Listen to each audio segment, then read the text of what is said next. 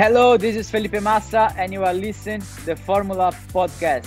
Formula Podcast, az autósport és formula magazin műsora. Futam összefoglalók, sztárvendégek, toplisták. Minden, ami F1 és autósport. A Formula Podcast virtuális stúdiójában Betlen Tamás, Gellérfi Gergő és Mészáros Sándor. Milyen emlékei vannak a Hungaroringről Felipe Massának? Hogyan tekint vissza utólag a 2009-es eseményekre? Ki érdemelné meg szerinte legjobban az idei VB címet? Üdvözlünk minden autósport szurkolót a Formula Podcast második évadának 45. adását hallhatjátok.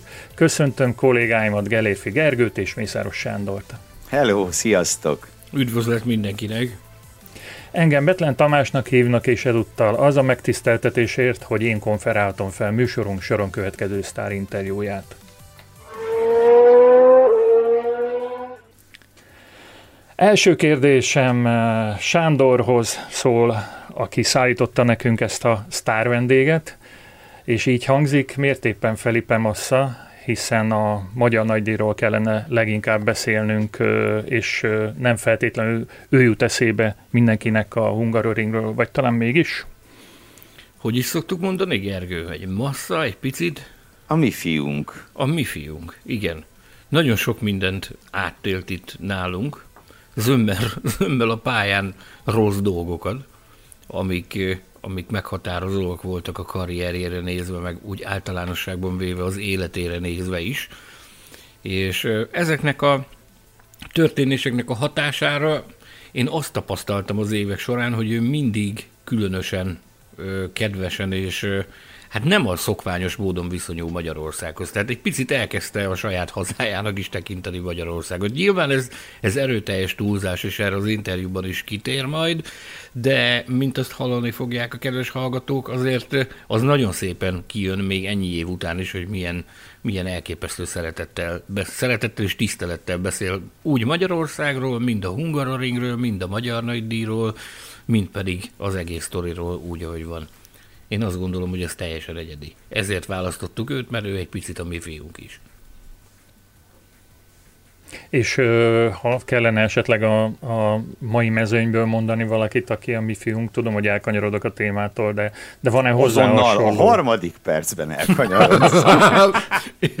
de van-e hasonló, hogy mondjuk ugye emlékeztek Bergerről, beszéltünk sokan, hogy őt tekintettük a mi fiunknak, persze az más kérdés, mármint hogy 86-ban, amikor először jött a verseny Magyarországra, az más kérdés, hogy ő is a fiának tekintette bennünket, vagyis az apjának, bocsánat, de hogy volt-e hasonlóan, hasonlóan fontos kapcsolat bármelyik pilóta és a Magyarország között? Van-e jelenleg? Van-e, Igen, van-e, van-e vagy volt-e? No, mint minden évben a Magyar Nagydíj közelettével én most is végeztem egyfajta ilyen közvéleménykutatást, gyakorlatilag nem találsz olyan versenyzőt a, a Form 1-es mezőnyben, aki azt mondaná, hogy nem szeret idejönni. És ez most nem a hivatalos kommunikáció, a, a, a marketing ízű blabla, amit mondani szoktak, hanem, hanem ilyen, ilyen háttérbeszélgetések során, amikor beszélgetsz Magyarországról, azt, azt tél, ide tényleg szeretnek jönni. De most vegyük egy picit a, a közvetlen élmezőnyt. Nem mondhatjuk azt, hogy akár Hamilton, akár Verstappen, mert mind a kettő konkrétan imádja a Hungaroringet. Ugye Hamilton már nyolcszor nyert nálunk, ez, ez, talán ez, ez neki az egyik, ezt mindig is mondja, hogy nem, is, nem tudja megmagyarázni, hogy miért, de általában itt jól mennek a dolgai neki, tehát itt, itt, itt akkor is képes jól menni, amikor adott esetben a körülmények nem erre predestinálják.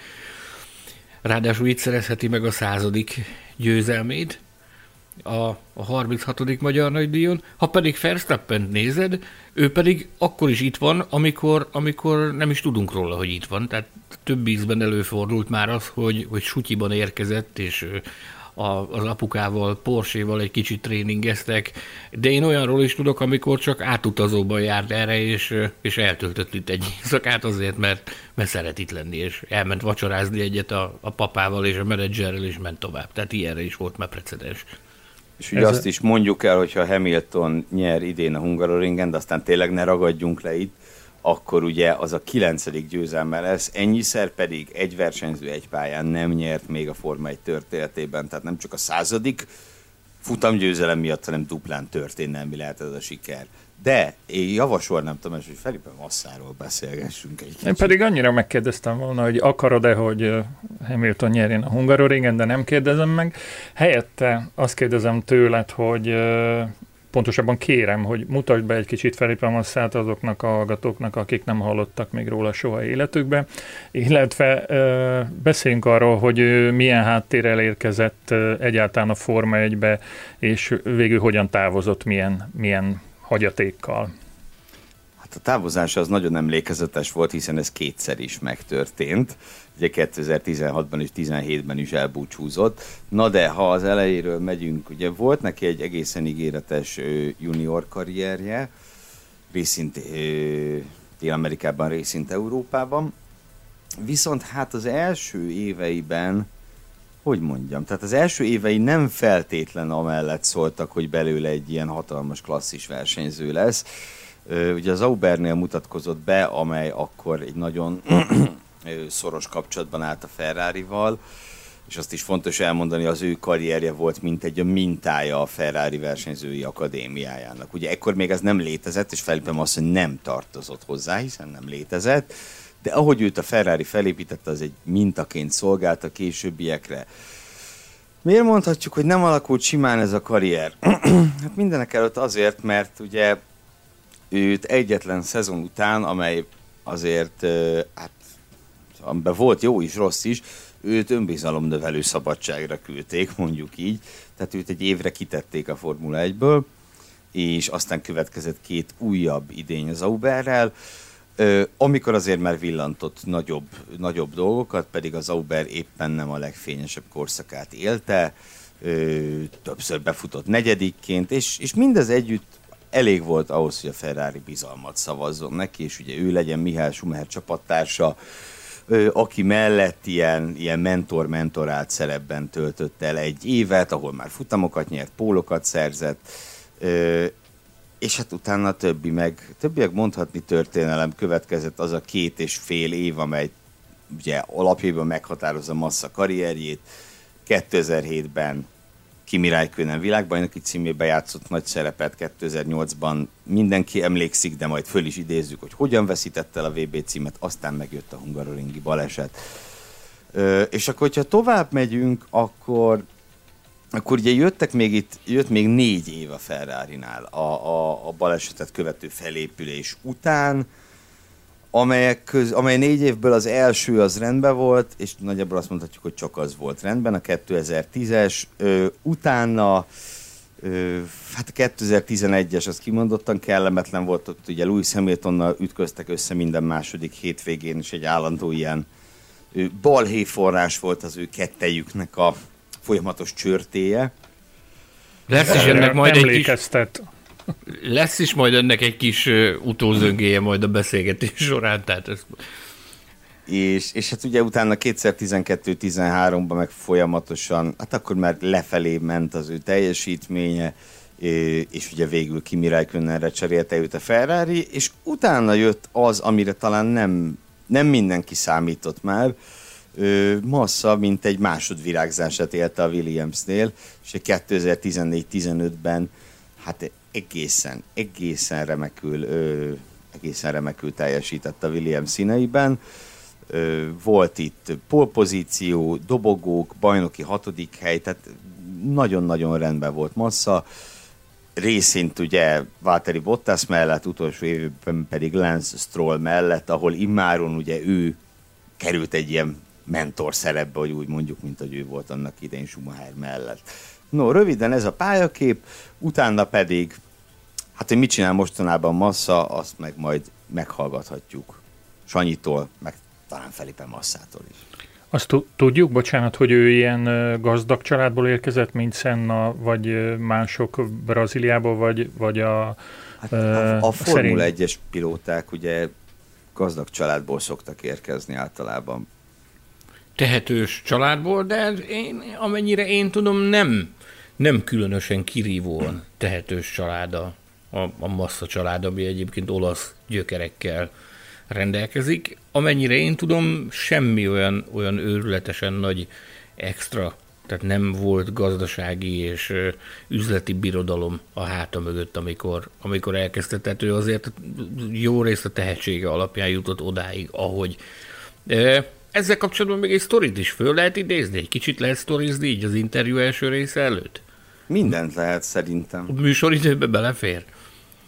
Szerintem bele. 2014-ben Betlen Tamás főszerkesztő társaságában részt vettünk egy, egy BMW-s ilyen gála vacsorán a, a DTMS hungaroringi futam kapcsán.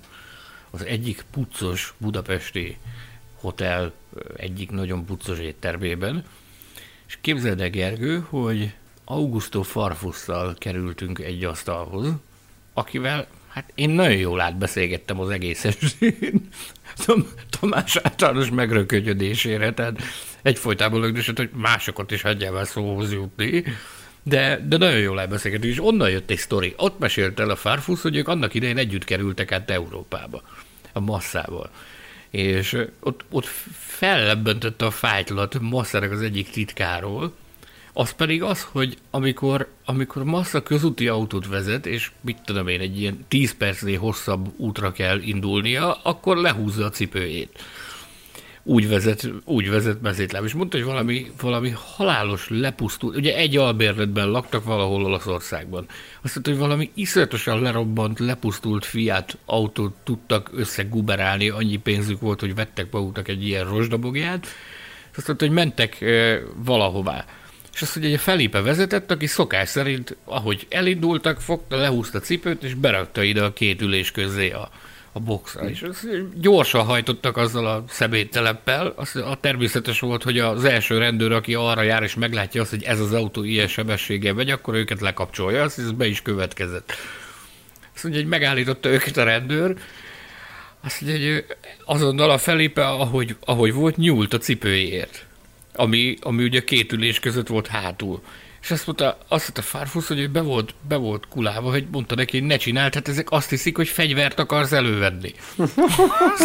azt mondja, hogy ez így is történt, hogy a rendőrök azt hitték, hogy a, hogy a massza valami fegyverért nyúl hátra, de csak a cipőjét akarta elővenni, és azt mondta, hogy úgy, úgy jöttek oda hozzájuk, mintha ők valami bűnözők lennének, kiszedték őket az autóból, és azt mondja, hiába magyarázták, hogy értsem el meg, hogy csak a cipőjét akarja előre, de azért nagyon nehezen sikerült elmagyarázni a, a, az olasz rendőröknek ezt, hogy, hogy, hogy ez a szitu, nem pedig fegyver. Na és amikor ezt, ezt meghallgatom, abban az évben a következő alkalommal, amikor találkoztunk, akkor, akkor persze, amikor így sikerült masszával beszélgetni, akkor megkérdeztem tőle, hogy igaz ez, és mondtam, hogy hallottam egy sztorit, mondta, hogy na, már pedig mi az. Elmondtam neki, hogy ez, és azt mondom, ezt csak egyetlen egy helyről hallhattad.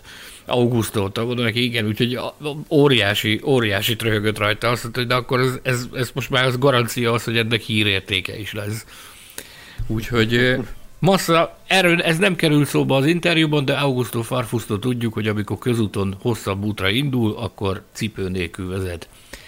Majd legközelebb azt is leszondázzuk, hogy ez, ez tartja-e még ezt a szokását. Fel van írva nekem napi rendi pontként, hogy minden vendég esetében kérdezzem meg, hogy milyen személyes élményeink vannak. Hát, hát, azt hiszem, azt hiszem Sanyinak kell beszélni megint. Nekem nagyon sok. Arról már beszéltem, arról már beszéltem, amikor a könyvbe együtt írtuk az előszót.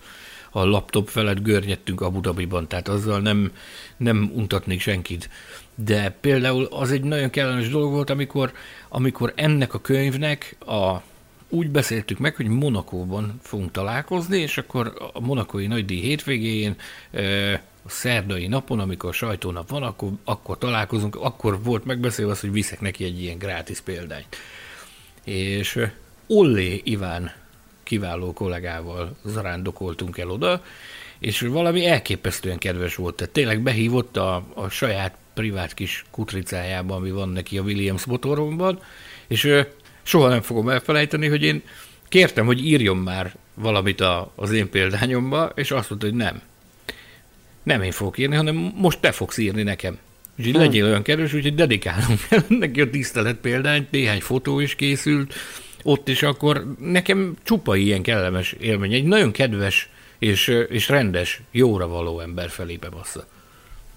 Igen, én az, de ennek ugye hangot adtam az előző adásban is, hogy én azt gondolom, hogy ő volt az a versenyző, akit nem mondom, hogy nem lehetett, de akit nagyon nehéz volt nem szeretni. A rosszabb pillanataiban is, is nehezembre esett volna őt nem kedvelni. Egy, őszinte csupaszív, nagyon-nagyon szimpatikus figura volt. És hát nyilván egy ilyen hosszú karrierben sok, sok minden belefért. Összesen 15, jól mondom, 15 szezont tolt tőle a Formula 1-ben. Tehát ebben nyilván jutott jó és rossz is. És hát azért olyan, olyan eredményei voltak, ami, ami úgy, úgy összedve megdöbbentő, mert világbajnok sosem lett, ugye ezt tudjuk. De például annyit mondanék, hogy Ferrari-val polpozíciót egyetlen ember szerzett nála többet. Mihály Schumachernek hívják természetesen. Futamgyőzelmeket tekintve is ötödik a Ferrari örök ranglistáján. Az sem mutat annyira rosszul. Szóval, szóval azért megvoltak, azok, megvoltak az ő eredményei, és, és nagyon nem szerettem, amikor őt a, a gyengébb időszakában teljesen leírták, és valami fakezű idiótának állították be, mert azt hiszem, hogy az USD-ben a számok is magukért beszélnek, meg hát aki látta őt 2006-tól a balesetéig versenyezni, azokban na, kétség nem lehet a felől, hogy, hogy, hogy milyen kvalitású versenyzőről beszélünk. Extra klasszis, ezt akár merre fordult meg, akár milyen versenyszériában, akár melyik csapatnál a forvegyben, és mindenütt elképesztő tisztelettel és, és szeretettel beszélek róla. Innen jutott eszembe, ugye, hogy a pályafutását a Saubernél kezdte, és ha emlékeim nem csalnak, vele volt az a sztori, hogy Péter Sauber felajánlott neki egy autót, az egyik autót, amivel versenyzett, és olyan sokáig nem ment érte, hogy tulajdonképpen ugye kirakták a, a, a Hinvili gyárnak a, az előterébe, és olyan sokáig nem szállította el onnan massza, hogy a végén beállították ilyen, ilyen gyakorlatilag egy látványelem lett az, az előtérben a massza autója, úgyhogy egyszer Péter Szaber valami nyílt levelet írt neki, hogy legyen ma olyan kereső, és vigye el, mert szeretnének egy újat kirakni. Jó. Érdekes, érdekes sztorik van. Annyi, annyi sztoria van az embernek vele kapcsolatban, hogy nem is tudom, hogy, mit, hogy, hogy melyikbe kezdjek bele. Tehát mondjuk például ez a mostani, hogy az interjú kapcsán ugye tavaly Nelson Pikével vezettük fel a, a, a 35. magyar nagydíjat, amely ugye zárt kapus volt. Nyilvánvalóan gondolkodtunk jó előre, hogy az idei magyar nagydíjra kit hívjunk, aki, aki kötődik hozzánk, akinek, akinek tényleg vannak történetei, aki tényleg érdekeseket tud mondani, letettük a voksunkat, felépem bassza mellé. Amikor a monakói nagydíj hétvégén oda mentem hozzá, és akkor föl, fölvázoltam ezt, hogy szeretném invitálni egy, egy ilyen produkciót, gyakorlatilag, gyakorlatilag szemrebben is nélkül mondta, hogy hogy persze csináljuk, Egyetlen egy dolgot kért, de azt akkor, ha emlékeim nem csalnak a Monaco utáni értékelőben, vagy valamelyik Monaco utáni adásban mondtam is, hogy, hogy költözik massza, Monakóba visszaköltözik Brazíliába, akkor mondta, hogy de nem most csináljuk, mert ez egy, ez egy több hónapos procedúra, úgyhogy ez nagyjából akkor fogunk végezni mindennel, mire jön a Magyar Nagydíj, úgyhogy közvetlenül a Magyar Nagydíj előtt jelentkez, légy szíves, és akkor megcsináljuk az interjút, úgyhogy eh, Gergő, neked mutattam is, tehát ráírtam, és gyakorlatilag egy 40 perc alatt ö, fixáltuk az időpontot is, hogy akkor mikor ülünk le beszélgetni. Tehát egy, egy, egy nagyon-nagyon korrekt ö, és, ö, és jó lelkű ember, aki tényleg segítőkész a mai napig. Nekem meg muszáj elmondanom, hogy javítanom kell magamat. Nem a második csak így mutogatom az idézőjeket, a harmadik legtöbb Paul, mert Schumachernek és Laudának is több van, de azért a Schumacher Lauda Massa névsor is meglehetősen mutat. Üt, üt, elég üt keményen. Mutat.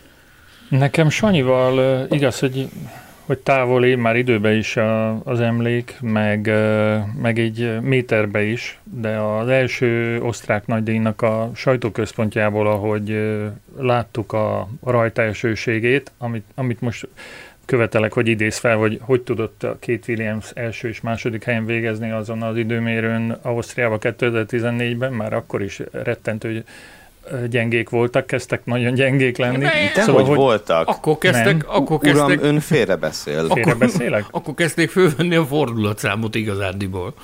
Nem, Persze, hát, hát abban a szezonban ö, ugye most harmadikak lettek talán a konstruktőrök között, de lehet, hogy... Ne, harmadikak, így van, tehát a ferrari Akkor előzték. beszélek. ferrari előzték, Valtteri Bottas meg ugye negyedik volt a, az egyéni bajnokságban. Bottas gyakorlatilag abban az évben alapozta meg az ő, ő renoméját és későbbi Mercedes-es szerződését. De annyiból, tehát annyiból igazad van, hogy az előtte évben, előtte való évben egy nagyon csúnya hullámvölgybe került a Williams. 2013 az iszonyatos volt. Viszont ugye elkezdődött a turbókorszak, amelynek az elején a Mercedes erőforrásai kimagaslottak a mezőnyből. Tehát ugye most azért ezt már semmiképp sem mondhatjuk el, meg az elmúlt években is már nem volt ez ennyire durva. 2014-ben gyakorlatilag esélyed nem volt komolyabb dolgokra, hogyha nem Mercedes erőforrás volt az autódban. És a Williamsnél ugye egyszer csak minden összeállt. Épült egy, egy igen jó autó, belekerült ez a szuper erőforrás, ott volt a tőkerős szponzor, ugye a Martini, volt két szuper versenyzőjük, Bottas és Massa, és hát tényleg a, a csapat, én azt mondom, mondjuk elmúlt 15-17 évének a leg, legszebb évei voltak ezek. 14-15. Nekem akkor az volt a benyomásom, hogy az egész mezőnyben a legszerethetőbb társaság volt az a Williams, abban a formában. Tehát ugye akkor érkezett Felipe Massa, eh, akkor, tehát akkor ke- kezdődött ez, a, ez az időszak. Mert az egy, az egy egészen ígéretes fejezet volt a, a Williamsnek a, a történetében, meg az a szezon az kifejezetten jó sikerült. Tehát hihetetlen módon nyitottak voltak, láttad rajtuk a lendületet, láttad, láttad rajtuk az akaratot, és ehhez, ehhez Massa önmaga az ő személyiségével, az ő tudásával nagyon-nagyon sokat hozzátett. És ugye a Williamshez. 2015-ben is bajnoki dobogón végeztek, tehát Ginorban kétszer, előbbi évben a ferrari utóbbi évben a Red Bullt győzték le. Aztán a riválisok fölzárkóztak, a Martini kiszállt, Bottaszt elvitték, Massa megöregedett, tehát ugye úgy szépen szétoszlott ez az Szétesett. egész. De, de ez egy pár évig tényleg nagyon-nagyon jól nézett ki, és ennek a gépezetnek Felipe Massa egy borzalmasan fontos eleme volt. Pedig ugye, amikor a Ferrari-tól távozva ő aláírt a Williamshez, akkor azért sokan aggódtunk érte, mert 13-ban a Williams tényleg mindent mutatott, csak tempót, meg megbízhatóságot nem. Azon kívül mindent. És, és hát benne volt a pakliban, hogy ez egy, egy ilyen distelen hattyúdal lesz Felipe Massa számára, aztán szerencsére máshogy alakult ez. Jaj, nekünk, mint ö, az alkoholok rabjainak, különböző márkájú alkoholok rabjainak nagyon nagy ö, jó tétemény volt a, a Martini részvétele, a, a hely, helyfoglalása a Forma 1-ben. Csak Most- neked, barátom? Csak nekem emlékszem mindenféle rendezvényre, ami a... Nem vettem Akkor én nem meg ittál az eleget, italt. hogyha emlékszel Nem rá. vettem én meg az italt, de ezt a fajta italt vajni kevéssé kedvelem. Na, de hogy visszamenjünk 14-be, és most már tényleg ne hibázzak, Ausztriában az történt, hogy váratlanul rajtaesőséget szerzett Massa. Na, ezt követelem, hogy ezt szögezzük le. A, a rajtelsőség váratlan volt. És Az- a, az úgy a, volt, a tudod- közös emlék pedig az, hogy a, ez a családot is rettentően meglepte, és a Box utca végéről szaladtak a, a... Már hogy a te családod? Nem, nem az én családom. Az én, az én családom egyébként Sárváron pihent, miközben, miközben mi, mi, mi ce- ö, Celtvégben követtük az eseményeket, szóval a Massa családja a Box utca végéről szaladt, és arra se volt idő, hogy a, a legkisebb masszának cipőt adjanak a lábára, úgyhogy mezitláb trappolt végig a, a Box utcán. Ezt nagyon sokan lefényképezték akkor, és ez ilyen szenzáció számba ment, ott ünnepelték a apuka rajtaesőségét. Megvan ez neked, Sanyi, vagy ez csak nekem dereng? Nincs. A mezitlábra én emlékszem, Nekem- most, hogy mondod. Zokniba- így, így zokniba. Nekem az van meg, nekem az van meg az a pillanat, hogy így a sajtóteremből így néztem, hogy pont a Williams garázsra láttunk rá, és láttam, hogy itt kijött a massza, már javába ment az idő, mert így kinézett fel, és mondta, hogy ott a betlen gyerekek, tapossunk a gázba, mert itt megkezd. Jaj, menjetek már valahova. Ez állt, a, ez állt a háttérben. De egyébként most igaz, ez nem látszott a, a, a kamerán, hogy, hogy mezitláb van-e vagy nincs, de az interjúban felbukkant kérlek szépen az a fiatal ember, aki már manapság már 11 éves, bár nagyon sokan reménykedtek benne, hogy az édesapját követve ő is az autóversenyzést választja, de ahogyan a pedokban is mindig a labdát kergette, jelenleg is a labdát kergeti, és ő arról álmodozik, hogy egy napon futbalista lesz, és megszólalt itt a Formula Podcastben is. Muszáj megkérdeznem, utoljára esküszöm, hogy a brazil válogatott végül hogy végzett a... a... Az Európa bajnokságon? Nem, nem, nem az Európa bajnokságon, de nem játszottak egy párhuzamos bajnokságot, egy párhuzamos világban? Ja, de a Copa Amerikát, igen, ugye a brazilok ezüstérmesek lettek, Lionel Messi élete első trófeáját nyert az argentin válogatottal, aminek én nagyon örültem, és gondolom Felipinho kevésbé örült ennek. Majd mindjárt de ha már meghallod. foci, ha már foci, ugye azon tréfálkoztunk itt Sanyival az adás előtt, hogy milyen jó lenne, hogyha Felipinho végül bekerülne a brazil válogatottba, mert akkor így kipipálhatnánk el a bakancs listánkról egy újabb dolgot, hogy brazil focista is megszólalt már a Formula Podcastben. Válogatott focista. Nem is akármilyen. Jó, akkor eljött az a szent pillanat, amikor megkérem Mészáros Sándor kollégát, hogy nagyon-nagyon röviden foglalja össze, hogy az interjú első részében miről faggatta ezt a derékversenyzőt. Egy kis személyes, hogy is zajlik, mint is zajlik az élete manapság Felipe Massának itt el, elárulta azt, hogy milyen új üzleti vállalkozásba is belefogott, így, hogy visszaköltöztek Brazíliába. E, átbeszéljük a Hungaroringet, azt, hogy ő hogy emlékszik a Hungaroringre, mit jelent neki a Hungaroring, mit gondol a Hungaroringről. A magyar nagydíjas emlékeket felidéztük, és egyszer csak betoppant Felipe Massa is. Felipe Massa egy igazi Forma 1-es legenda. Köszöntünk a Formula Podcastben, óriási megtiszteltetés, hogy velünk vagy. Have you with us? Ah, it's a big pleasure to be with you, uh, with all the Hungarian fans. Öröm, hogy itt lehetek veletek a magyar rajongókkal, barátokkal, azokkal az emberekkel, akiket tényleg nagyon szeretek. Egy olyan országról van szó, amelynek helye van, és mindig is helye lesz a szívemben, mert mindig közel állt hozzám egész pályafutásom során, hiszen rengeteg minden köt Magyarországhoz. Uh, Hungary. Ez az oka annak, hogy meghívtunk. Talán elárulhatom a hallgatóknak, hogy Brazíliából beszélgetsz velem. Miért is? Why? Yeah, I'm here in Brazil. Uh, we decided to Igen, Brazíliában vagyok. Normál esetben júliusban, augusztusban a szabadság idején mindig töltöttünk némi időt itt, de ezúttal végleg hazajöttünk azért, hogy itt éljünk Brazíliában. Egy héttel ezelőtt költöztünk vissza a családdal, szóval itt vagyunk, és nagyon örülök ennek. Tudod, a hazád az mindig a hazád. Boldogok vagyunk amiatt, hogy hazatértünk az országunkba, a családunkhoz. Ez a hely az én igazi hazám. Távol voltam, emlékeim szerint 21 vagy 22 évig, szóval úgy éreztem, hogy ideje hazatérni Brazíliába. Boldog vagyok én is, a család is, a feleségem, Rafaela és a fiam Felipe, azaz Pippo is örül annak, hogy hazatértünk. we are happy to get back home. You left the Formula A One Formula circus 1-es at the end of cirkuszból 2017 végén távoztál, és jó sok dolog történt azóta. Például versenyeztél egy ideig a Formula E-ben, jelenleg a brazil Stock Car bajnokságban szerepelsz, miközben az FIA Gokart bizottságának elnökeként is dolgozol. Milyen Felipe Massa élete manapság? For Felipe Massa nowadays. Well, even if I'm not uh, racing like I was before in the Formula No, már nem úgy versenyzek, mint annak idején a Formula 1-ben, főállásban csináltam azt a sok mindent, amit mondtál, és még sok más dolgot is, szóval az életem nem könnyű, meglehetősen zsúfolt. Mindig van tennivaló amellett is, hogy versenyzek a brazil stockárban, ami egy mókás bajnokság, élvezem, tanulgatom, és igyekszem belerázódni a túrautózásba. Tényleg élvezem, új kihívás nekem, de emellett elnökként továbbra is dolgozom az FIA Gokárt bizottságában.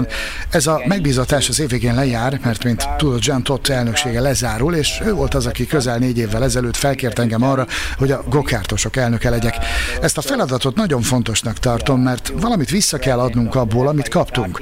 Ráadásul a gokárt az az iskola, ahol mindannyian kezdtük. Mindig fontosnak éreztem, hogy különféle területeken javítsuk a gokárt sportot, például a költségek és a bajnokságok fejlesztésének területén.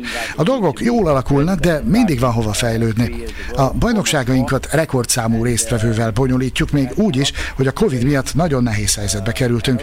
Úgy gondolom, hogy ebbe a váratlan helyzetbe csöppenve jó munkát végeztünk a gokártal, megpróbáltuk működtetni, lehetőséget adni az embereknek a versenyzésre, és még néhány olyan gokártos projektet is kidolgoztunk, amelyeket személy szerint nagyon várok.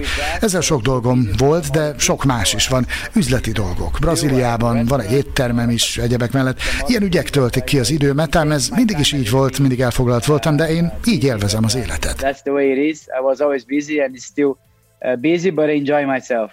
What Milyen étterem és hol? Melyik városban? Mindenképpen el akarok menni oda. Yeah, you should. So it's uh, uh, maybe you should know the beef bar from Monaco. Igen, meg kell jönnöd. Szerintem ismered a Bifárt Monakóban. Nos, a Bifárt nyitottam meg itt, São Paulo-ban. Nagyon elégedett vagyok. Az étterem nagy siker, minden nap telt ház van, még így a Covid helyzet közben is. Csak hogy értsd, az étterem már nyitásra kész volt tavaly márciusban is, de aztán jött a Covid, ami nagyjából három hónappal később ért ide, mint Európába. Ezért inkább úgy döntöttünk, hogy ne nyissunk akkor, márciusban, inkább vártunk szeptemberig. Szeptemberben végre kinyitottunk, és azóta tényleg sikerrel megy a dolog. Itt Brazíliában, São Paulo-ban az emberek nagyon szeretnek étterembe járni. Ugyan két hónapra be kellett zárnunk a járvány miatt, de most arra sokat javult a helyzet. Nyitva vagyunk, és szépen mennek a dolgok. Ha itt vagy, mindenképpen el kell jönnöd, mert ez tényleg fantasztikus étterem. Megteszem, you. Csak remélni uh, tudom, hogy lesz brazil a nagydíjunk idén. Yeah, we should. I'm sure we're gonna have the Brazilian Grand Prix also because Kell lennie, biztos vagyok benne, hogy lesz brazil nagydíj. A Covid helyzet most már javul, egyre kevesebb esetet jegyeznek, egyre többen kapják meg a vakcinát az egész országban. Szóval biztos vagyok benne, hogy mostantól novemberig masszív javulás lesz tapasztalató Covid fertőzések vonatkozásában. Addig ráadásul sok millióan lesznek oltva. Csak mondom neked, hogy São Paulo kormányzója nemrég kijelentette, hogy szeptember végére minden felnőtt megkapja a vakcinát. Ez mindenképpen pozitív. So at the end, I mean, is uh, is pretty positive. So. Felipe, I ask you to join Felipe, azért kértelek meg, hogy csatlakozz hozzánk a műsorban, mert nyakunkon a magyar nagydíj, és mint mondtam, mondtuk már neked jó párszor, mi egy picit a mi fiunknak is tartunk téged. Kezdjük mondjuk néhány kérdéssel a Hungaroringről. Mi a véleményed erről a szűk és kanyargós pályáról, jellegéről, a karakterisztikájáról? Tight and twisty circuit in Budapest. Well, first of all, uh, I love Hungary. I mean, the fans, they are really, really fans, you know, in the big way. Azzal kezdeném, hogy imádom Magyarországot. Az ottani rajongók valóban igazi rajongók, de úgy tényleg a szó legszorosabb értelmében nagyon jó emberek. Fantasztikus, hogy léteznek még ilyen rajongók, akik ott vannak veled, még a városban is, amikor a központban jössz, mész, a hotelben, onnan az étteremben, mindig ott vannak a közeledben, közös fotót kérnek, beszélni akarnak veled. Nagyon kedves emberek. Fantasztikus az ország, és fantasztikus a verseny, és pontosan emiatt, az atmoszférája és a város hangulata miatt mindig imádtam ezt. A pálya is fontos. Nem ez a leginkább lélegzetelállító pálya, mert lassú és szűk, ahol nem sok hosszú egyenes van. Lehet előzni, de erre nincs túlságosan sok lehetőség. Ugyanakkor ez egy technikás és roppant trükkös pálya, ami olyan, mintha Monaco stílusban építették volna. Olyan autóra van szükséged, amely masszív leszorító erőt generál. A leszorító erő ott tényleg óriási jelentőséggel bír. Ráadásul ezen a pályán a kvalifikáció kiemelten fontos. Előzni nem könnyű, lehetséges, de nem könnyű. Normál esetben óriási a forróság, szóval mókás versenyről van szó, ahol a rajongók szeretik kielvezni és megünnepelni a pillanatot. Celebrating and enjoying the, the time and the moment. Ha már erről a szűk és kanyargós nyomvonalról beszélünk, van esetleg kedvenc section?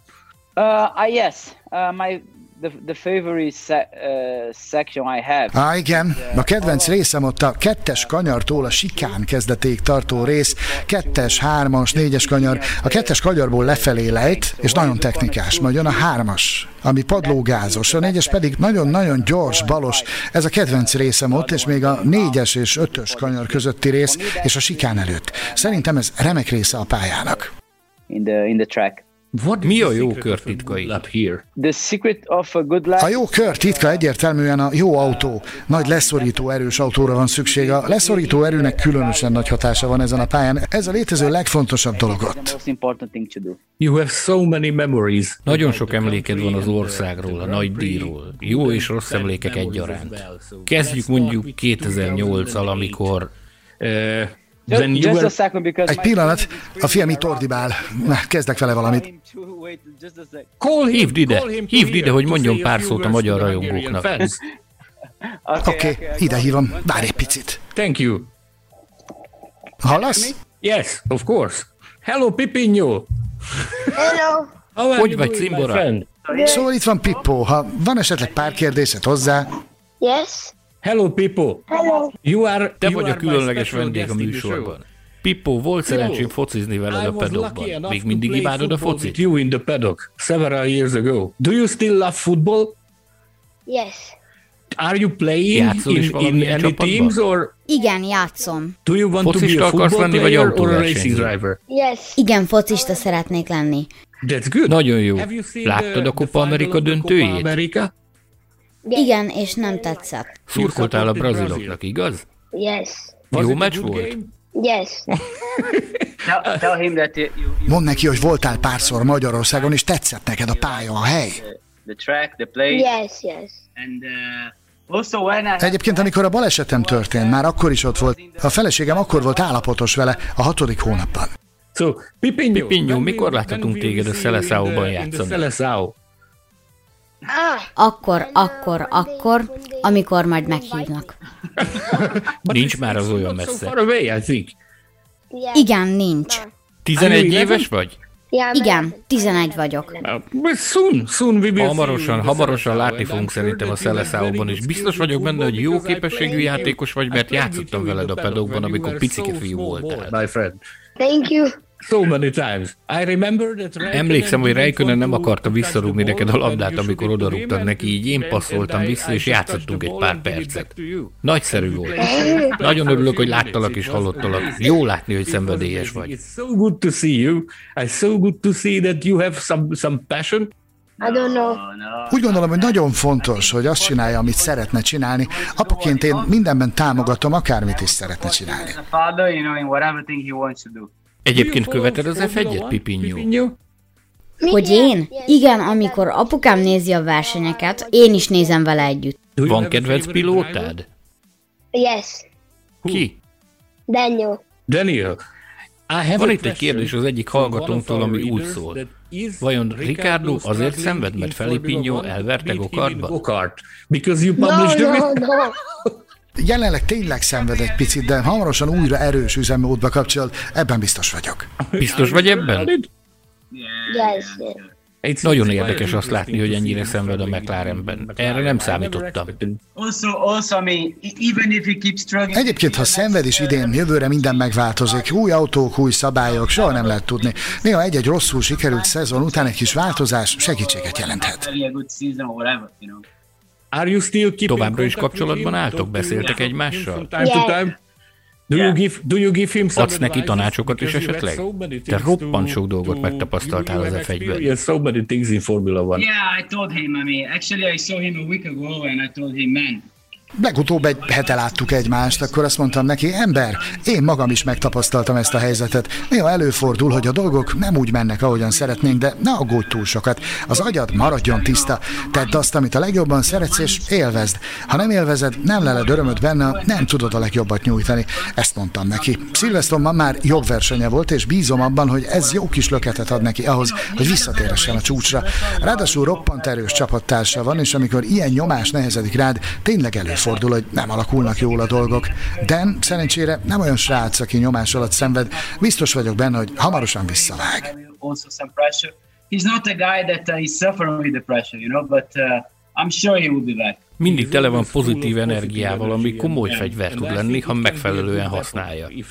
Biztos vagyok benne, hogy fogja is használni. Pippo, édesapád szokott Yes. neked tanácsokat adni a focival kapcsolatban? Yes, yes, he's giving me advices. What I tell you. Mit szoktam mondani neked? Élvezd! Akkor tudod a lehető legjobbat nyújtani, és akkor jól is alakulnak a dolgok. Yes, yes.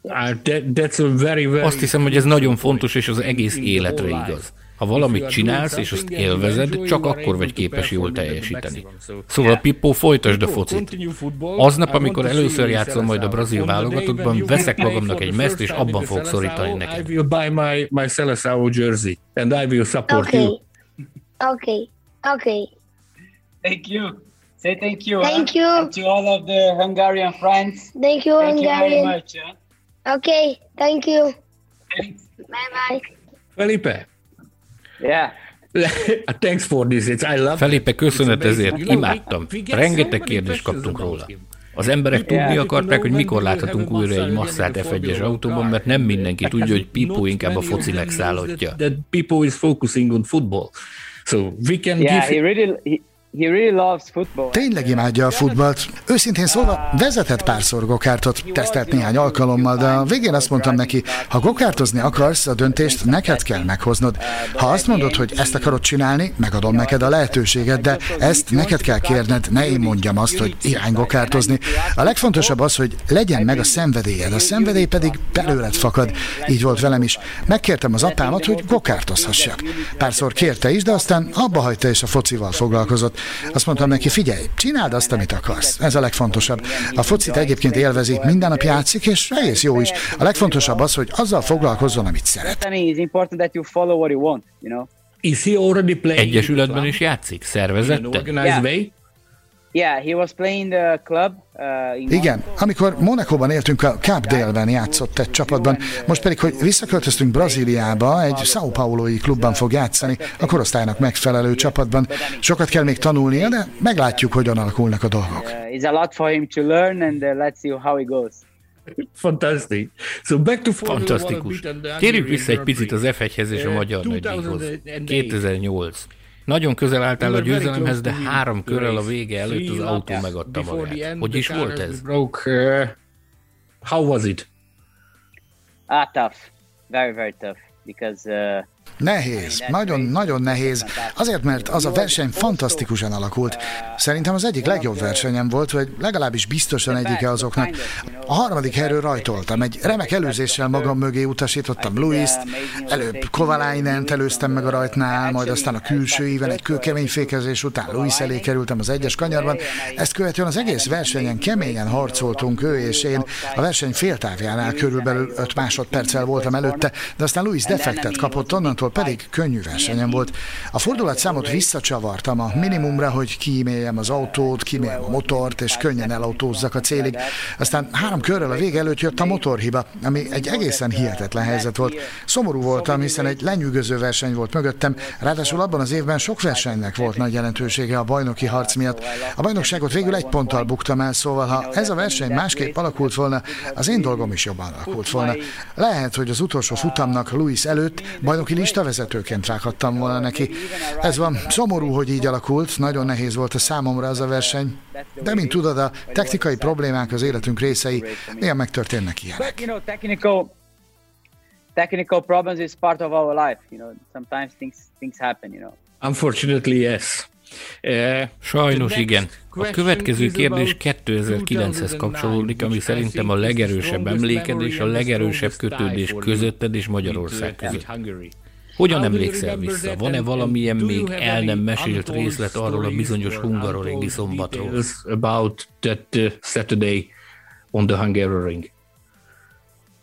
To be honest, um, I remember that. Őszintén szólva úgy emlékszem rá, hogy a helyzetről magáról az esetről egyáltalán nincsenek emlékeim. Úgy is mondhatnám, hogy az nem része az életemnek, érted?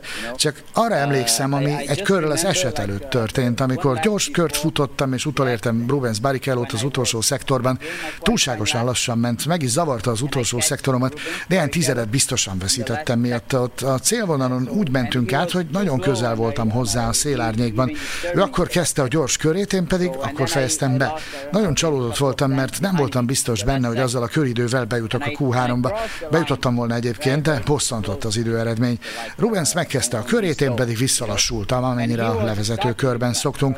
Nem túl lassan, hanem átlagos tempóban mentem a gyors kört teljesítő Rubens mögött. Elhagytuk az egyes kanyart, a kettes kanyart, majd pillanatok alatt elugrott olyan 3-4 másodpercnyire. Nem nyomtam a gáz, de az F1-es autóval a tempó így is nagy. Amikor kijöttünk a hármas kanyarból, már nem is láttam olyan messze járt, aztán egyszer csak eltalált a rugó. Erre már egyáltalán nem emlékszem meg a körre sem, csak arra, hogy az előző körben az utolsó szektorban megzavart.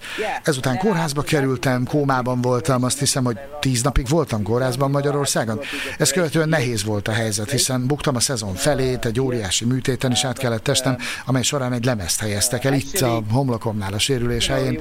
Nagyon nehéz helyzet volt, de a legkisebb mértékben sem változtatta meg azt, hogy szeretem Magyarországot. Ez az életem része. Sokan mondják a mai napig, hogy hú, mennyire bal szerencsés voltál. Erre én azt mondom, hogy szerintem pedig szerencsés voltam, mert élek és itt vagyok.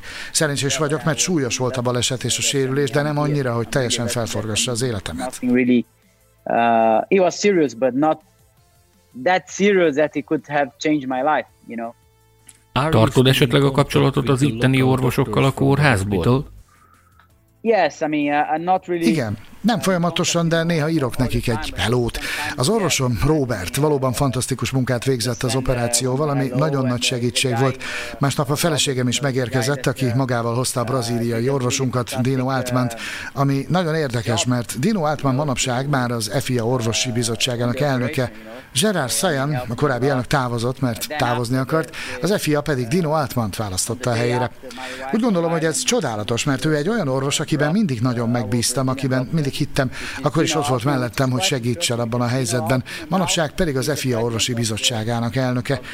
Visszatérve, természetesen nagyon jó kapcsolat alakult ki az ottaniakkal is. Hálásak vagyunk a szakembereknek, akik segítettek, nem csak az orvosoknak, hanem a sportbíróknak és mindenki másnak is.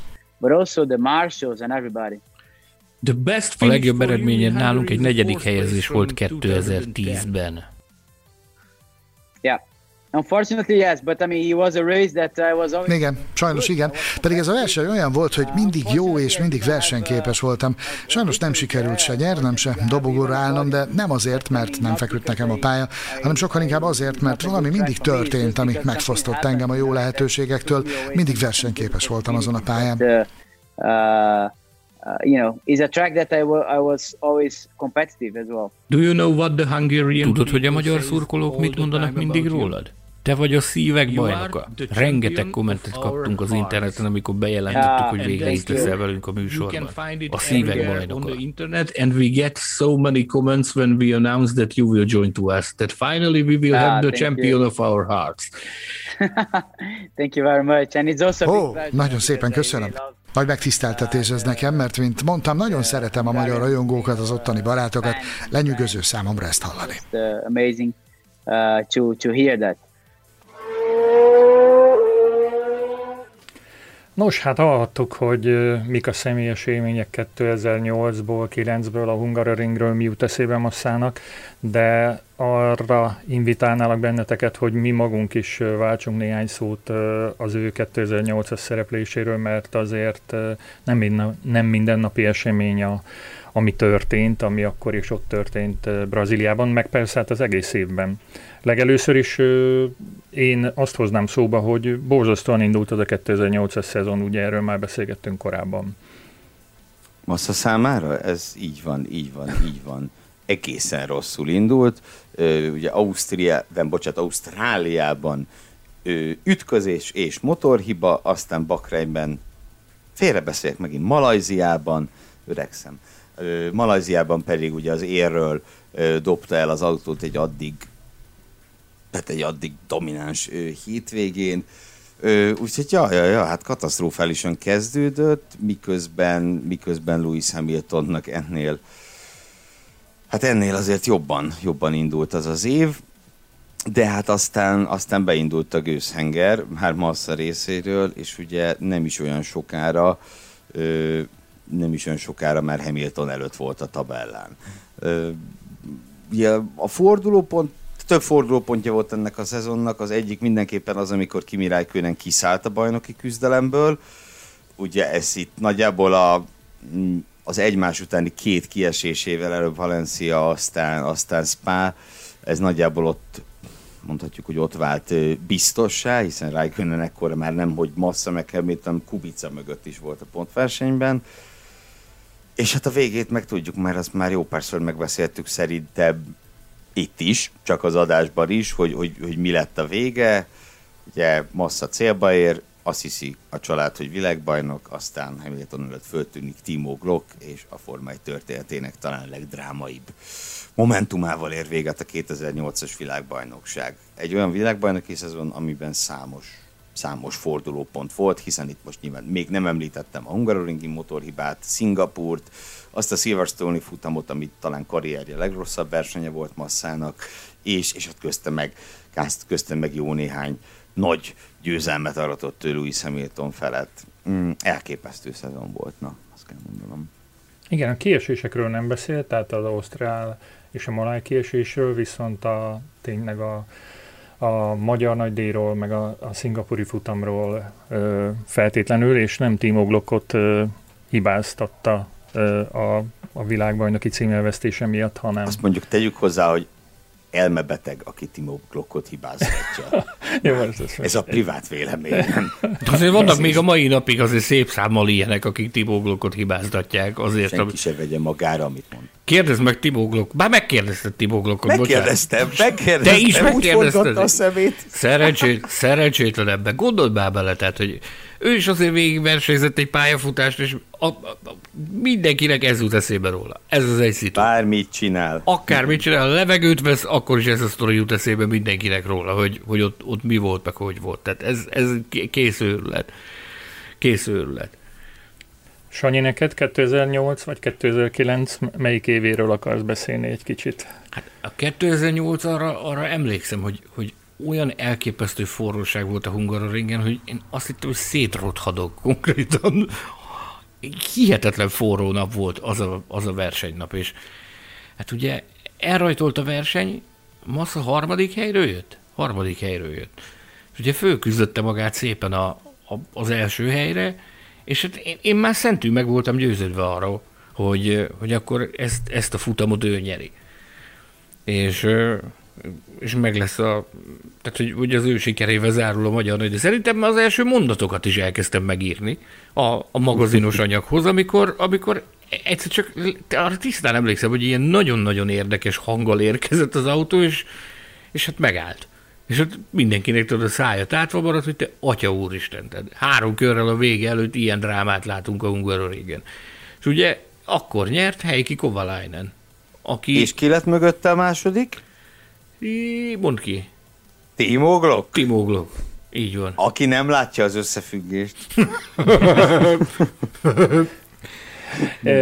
Arra emlékszem, hogy 2009-ben is együtt voltunk a sajtó szobában az időmérő alatt, és, és nem időmérő volt, ugye? Na, De. akkor ezt vágjuk meg. De. De az időmérő. Ne vágjuk meg. Akkor ne vágjuk meg, csak már nem akarom teljesen idióta nagypapának feltüntetni magam, bár, bár jól el ez a szerep, azért dicsérjetek nagyon, meg. Ez, az, nagyon. ez a szerep is jól áll. Ez szóval, hogy is. nem tudom, hogy emlékszel, ott kint álltunk valamiért, és ott néztük a, a sajt autó fogadópult előtt néztük az eseményeket, és ott, ott láttuk, hogy, hogy neki szalad a piros autó a Menszel kanyarban a gumifalnak. Emlékszel erre? Tátott szájjal néztük, hogy te, atya úristen, mi történik? És láttuk ott, hogy mekkora, hogy, tehát, hogy azt a visszajátszásokból azonnal lehetett látni, hogy nagyon nagy a baj. De viszont annyira, annyira még nem lehetett tudni azt, hogy mi történt. Mert ugye, ugye azt csak nem is tudom, tehát hosszú idő telt el, mire a vezérlőben a televíziósok kiszúrták azt, hogy itt valójában arról van szó, hogy egy rugó elrepült az előtte haladó autóról, és azt talált a fejen. Mert ugye csak azt néztük, Teljesen hogy érthetetlen volt a jelenet. Totálisan.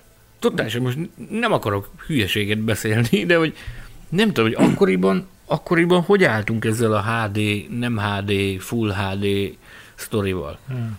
Na hát ezt gyanítom, hogy még Gergő se tudja megmondani. fehér volt még akkor. Nem csak azért mondom, hogy, hogy arra, arra, tehát nagyon sokat kellett várni arra, hogy a televíziós vezérlőben is felfedezzék azt, hogy itt valójában mi történik, meg hogy miről van szó. Arra emlékszem még arról a napról, hogy ugye utána... Bocsánat, én hadd nem mondjam, mert ugye a, ö, most azért merem mondani, mert tényleg nem emlékszem ki közvetített, de elsőre és én el is hittem nekik, hogy elsőre kólás doboznak nézték azt a tárgyat, és, és olyannak is tűnt az egyik pillanatképet, csak aztán elgondolkodtam, hogy ott, ha csak nem egy sportbíró őrült meg, akkor kihajította oda? A magyar sportbírók olyat nem csinálnak, mert ők mindig lelkiismertesen dolgoznak, és kimagasló színvonalon, úgyhogy... E... De szóval tényleg nem nagyon lehetett ott látni, hogy mi, mi Sokáig, történt sokáig nem lehetett tudni, hogy, hogy mi történik. Tehát a, a, a sajtóteremben is mindenki egymást kérdezgette, hogy hallottál-e valamit, tudsz-e valamit. Aztán utána ugye megérkezett az információ. Utána pedig ugye azt végignéztük együtt Tamása, hogy ahogy meghozták Felipe Masszát a pályakórházba, mert a pedok végéből nagyon szépen rá lehetett látni arra, hogy ott mi történik, már ugye ott azért takarták azt is, hogy takarásban volt, hogy ne lehessen látni, ahogy, ahogy beviszik, ott nagyon sokáig voltak, majd ugye utána helikopterrel vitték el a pályáról, és itt, itt, itt én tisztán emlékszem rá, hogy itt még nagyon sokáig az is benne volt a pakliban, hogy egyáltalán túléli-e. Mert nem tudtuk, hogy, Há, hogy pontosan, Há, mi, pontosan mi a sérülés. Csak ahogy jöttek be, nem tudom, a fotósok órákkal később, hát nem tudom mennyi idő telt el. De sok idő, az nem biztos, hogy órák, de egy óra biztos eltelt, mire, mire az, a fotósoktól az első portékák előkerültek a, az SD kártyákról, és az, az, egy, az egy sokkoló felvétel volt, az megvan, az a, ahogy ilyen, ilyen kővé dermet tekintettel néz a massza, ahogy, ahogy vez, Igen. El, elképesztő volt. Elképesztő volt. Aztán utána jött ugye a hát nem 10, 11, 12 nap. Ő se tudta megmondani pontosan, hogy hány napig volt itt nálunk. De ott volt a Honvéd kórházban, és ott minden nap ilyen, ilyen komoly csődület volt hazai és külföldi újságírókból, és minden nap jött a, Létrákkal, létrákkal álltak a kerítés mellett, és próbáltak befotózni. minden, Nem? minden, minden követ megmozdult. nagyon elegáns. De minden nap volt egy tájékoztató, a, a, a, a kórház részéről, a kórháznak a sajtófőnöke az minden nap kijött és adott valami friss információt azzal kapcsolatban, hogy mi a helyzet Felipe Masszával. Felidézzük, hogy kiknek volt köszönhető ez a, ez a csodás felépülés? Tudunk-e többet, mint ami elhangzott az interjúban? Az interjúban ugye a, a gyógyításról, meg ott a beavatkozásról, amikor ez szóba került, akkor Robert nevű orvosra utal, utalt Felipe Massa, aki dr. Veres Robert, idegsebész. Nem tudom, hogy milyen státuszban van, de, de ezúton is szeretnénk a, a kalapunkat megemelni előtte, hogy ilyen fantasztikus munkát végzett Felipe Masszán, hogy visszakaptuk utána a versenypályára, és azt mondom, azt bátran állíthatom, hogy ott azon a napon, ott mindenki meg volt győződve róla, hogy, hogy eh, nem hogy versenyautóban, de talán semmilyen formában nem fogjuk viszont látni Felipe Masszát, ehhez képest még évekig élvezhettük a, az ő versenyzését.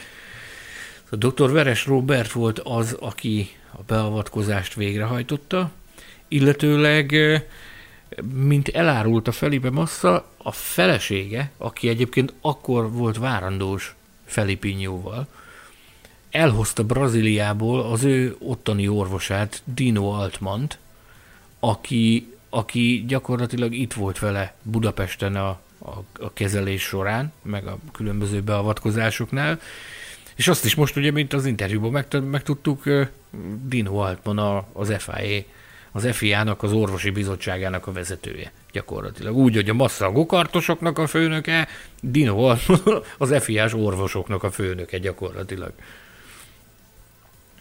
Tettünk egy ígéretet a hallgatóknak azzal kapcsolatban, hogy küldhetnek kérdéseket a Facebook csoportunkon keresztül. Tényleg majd erről is beszéljünk az adás vége felé, hogy mi minden történik a Facebook csoportunkban. Szóval eh, érkeztek-e kérdések? Szép, szép számmal. Talicskával. Szép, szép számmal. Szép számmal, és jobbnál jobb kérdések érkeztek, úgyhogy megpróbáltunk, sokat beszélgettünk arról, hogy hogy hogy legyen, hogy mert ugye egy Felipe Masszával, hogyha leülsz beszélgetni, tehát én biztos vagyok benne, hogy két hétig is el tudnánk beszélgetni megállás nélkül. Ez száz biztos. Annyi idő, kiváltképp annyi műsoridő viszont a, a világegyetemben nem létezik. Úgyhogy megpróbáltuk úgy vezetni a beszélgetést, hogy hát szembesítettük ezzel, hogy olvasói, hallgatói kérdések következnek, és ezt ott úgy próbáltunk lavírozni, hogy minél szélesebb körben kapjanak választ a kedves hallgatók azokra a kérdésekre is, amik a, a Formula Podcast Facebook csoportban megfogalmazódtak. És tévedek-e, hogyha azt mondom, hogy most az a rész következik, amikor ezeket a kérdéseket teszed fel masszának? Egy elnyűhetetlen Nem. főszerkesztő, az tévedhetetlen is. Kivéve, Kivéve, ha a amikor Williams 2014-es erőviszonyairól van szó. nem. És még sok egyéb másról is. A kivétel erősíti a szabályt, ugye Gergő? Ajajajajaj. Muszáj lesz ezt egyszer részletesen elmondanom, hogy miért ökörség ez. Na de, Most már vigyázz, mert már két csoportot is ö, lehülyéztél, nagyon vigyázz magadra, mert jön a harmadik, akkor mi lesz? Egy futamos Eh. eltiltás nekem is? Hát nem. Nem, egy sportigazgató kiszabja rád, figyelj csak a, a boxon pucéron átfutós eltiltást vagy büntetést. Kézzel, durva de egy lenne. podcastből eltiltanak. Ebben, ebben az évben nagyon durva lenne, ha ezt megvalósítanád. E, akkor én azt javaslom, hogy kezdjük el bejátszani az interjú második részét. Felipe, just a, general, a few general Felipe, uh, van még itt néhány uh, kérdés a rajongóktól a pályafutásodról és egyebekkel kapcsolatban. Az első szerintem nagyon is érdekes. Három világbajnok, Mihály Schumacher, Kimi Räikkönen és Fernando Alonso is csapattársad volt a ferrari -nál. Milyen volt a munka velük, mik voltak a legfőbb különbségek közöttük, és milyen hatást tettek rád, mint autóversenyzőre? between them and what kind of impact did they have on you as a racing driver? Well, I think you know it was um, it was a great. Uh, Nos, ez csodálatos tapasztalat volt számomra, hogy ezzel a három világbajnokkal csapattársként versenyezhettem együtt. Kezdjük Michael-lel. Michael ugyan ellenfél volt, mert mindenki, aki ellen versenyzel, az ellenfél. Még akkor is, ha azonos csapatban vagytok. Ezt leszámítva, ő olyan volt nekem, mint egy mester. Olyan volt, mint egy tanár, akire felnéztem, és abban reménykedtem, hogy talán egy nap megközelíthetem azt, amit ő elért a karrierje során. Mindig árgus szemekkel figyeltem, mert szerettem volna minél többet tanulni mindenből, amit csinált. Vele más volt minden, mert ha például előttem végzett, úgy voltam vele, hogy oké, okay, ez normális, tanulnom kell még.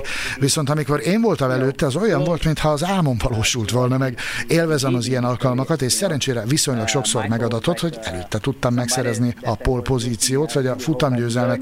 Ez valóban fantasztikus érzés volt, minden egyes alkalommal. Sokat tanultam tőle, nagyon sokat. Még Michael-el így működött, addig Kimivel és Alonsoval válvetve küzdöttünk egymással. Ők is remek versenyzők, de velük már más volt a helyzet, más volt a gondolkodásom, mert meg akartam mutatni, hogy csapattársak vagyunk, de én vagyok a jobb, képes vagyok jobban teljesíteni, mint ők. Kimi olyan srác volt, akivel soha semmilyen gondom nem volt, sem a munka, sem más kapcsán. Nem voltunk nagy barátok, mert nagyon furcsa fickó, tényleg az egyik legfurcsább, akivel egyetemben találkoztam, de roppant fair.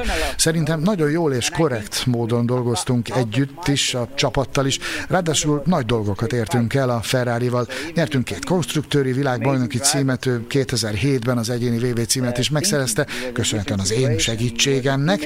2008-ban én is majdnem megnyertem a világbajnokságot, szóval szerintem tényleg fantasztikus munkát végeztünk a Ferrari-val, ahol igazi csapatként működtünk. Ez tényleg csúcs volt, ahogyan a csapat dolgozott. Fernandóval már más volt a helyzet, mert csodálatos pilóta volt, sőt, még mindig az, és időről időre meg is mutatja, hogy mennyire jó, mennyire tehetséges. Szerintem egyik a legtehetségesebbeknek, akikkel valaha együtt versenyeztem. Jó példa erre, hogy vele még többet küzdöttem, mint annak idején Michael ellen. Fernandóval egyetlen súlyos gond volt az, hogy túlságosan megerősödött a csapaton belül, és emiatt a csapat ketté szakadt. Többé nem volt meg az az összetartás, amire szükség lett volna. Számomra ez volt az egyetlen probléma, más gondom nem volt vele. Egészen jól kijöttünk egymással, de sajnos megvolt az ereje ahhoz, hogy egyirányúvá alakítsa a csapatot. Ez volt az egyetlen gond, de sajnálatos módon ez akkoriban súlyos problémákat okozott a Ferrari-nak. Egyébként még így sem sikerült azt elérni, amit akart, és szerintem ez tökéletesen megmutatta, hogy amennyiben nyerni akarsz, az elsősorban egy jól működő csapatra van szükséged. Megtörtént már ez más csapatoknál is, még a Mercedesnél is, ahol egyébként remek csapat van. Volt idő ott is, amikor nem úgy működtek, ahogyan kellett volna, és a versenyzők Rosberg és Hamilton keményen harcoltak egymással. A végkimenetel pedig nem mindig volt tökéletes. Ahhoz, hogy a csapat sok bajnoki címet nyerjen, elengedhetetlenül szükséges, hogy jó gárda dolgozzon mindkét autón.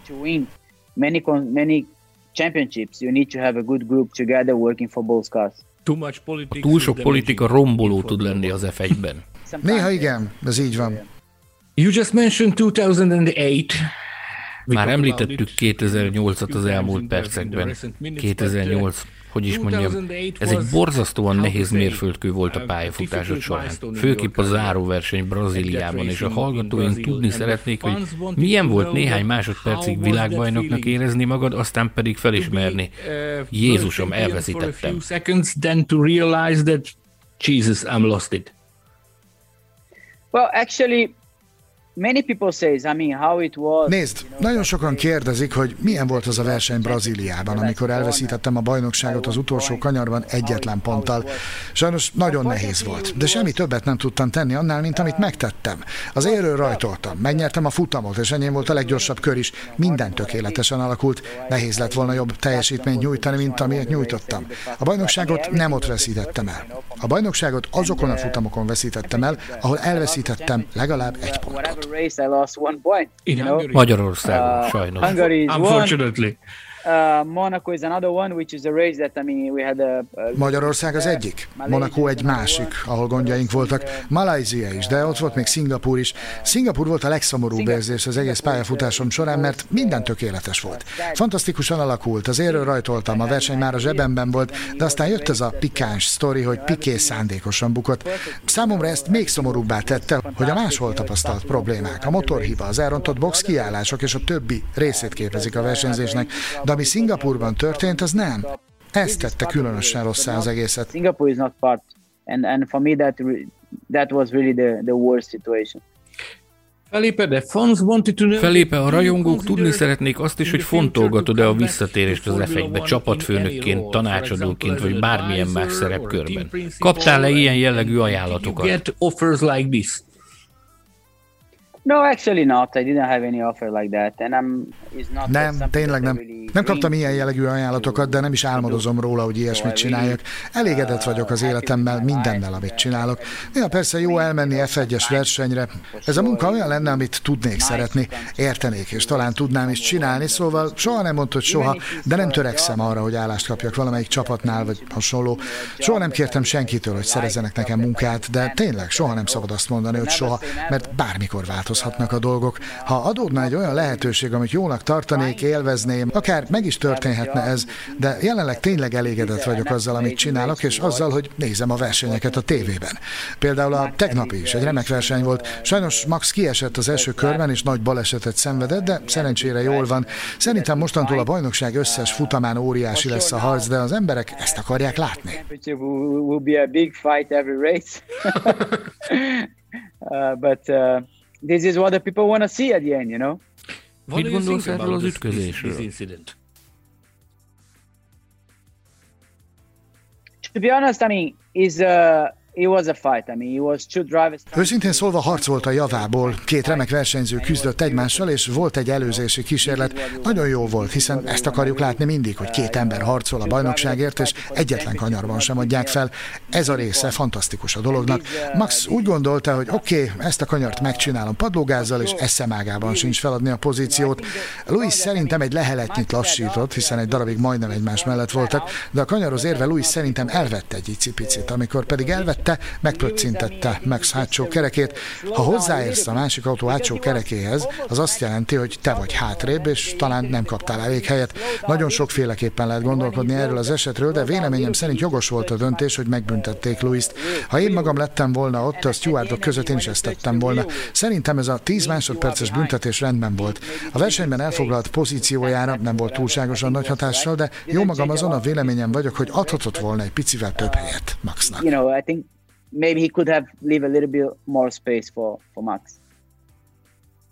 In your time, how was A te racing idődben milyen volt Louis ellen versenyezni? Ha emlékeim nem csalnak, 2012 when you had so 2012-ben many jó párszor összecsaptatok egymással. Milyen How volt ő was- akkoriban? How was him at that time? Well, Lewis was always uh, a driver that uh, doesn't, uh, you know, lose any opportunity. I mean, to overtake is difficult, but also Louis mindig olyan versenyző volt, aki nem szerette elfecsérelni a lehetőségeket. Nehéz volt megelőzni, ha pedig mögötted volt, mindent elkövetett annak érdekében, hogy megelőzzön. Max pontosan ilyen, még inkább ilyen, hiszen nagyon ki van éhezve, mert egyszer sem nyert még bajnokságot. Louisnak pedig már van hét bajnoki címe. Louisnak emiatt valamivel könnyebb dolga van, és úgy vélem, hogy a csaták közben többet gondolkodik. Szerintem emiatt lassított most is egy picit. Ha nem lassít, ez a baleset szerintem meg sem történik, és simán megelőzi Maxot. Jó magam úgy vélem, hogy picit talán túl sokat gondolkodott, ez vezetett a balesethez. Olyan versenyző, aki soha nem adja fel, de ez tényleg mindkettőjükre igaz. Louis mindig olyan volt, hogy kőkeményen taposta a gázt, minden egyes kanyarban a rekordjai, a győzelmei, a pole pozíciói és a bajnoki címei jól megmutatják ezt. Hihetetlen pilóta, de tényleg. He's an incredible driver anyway.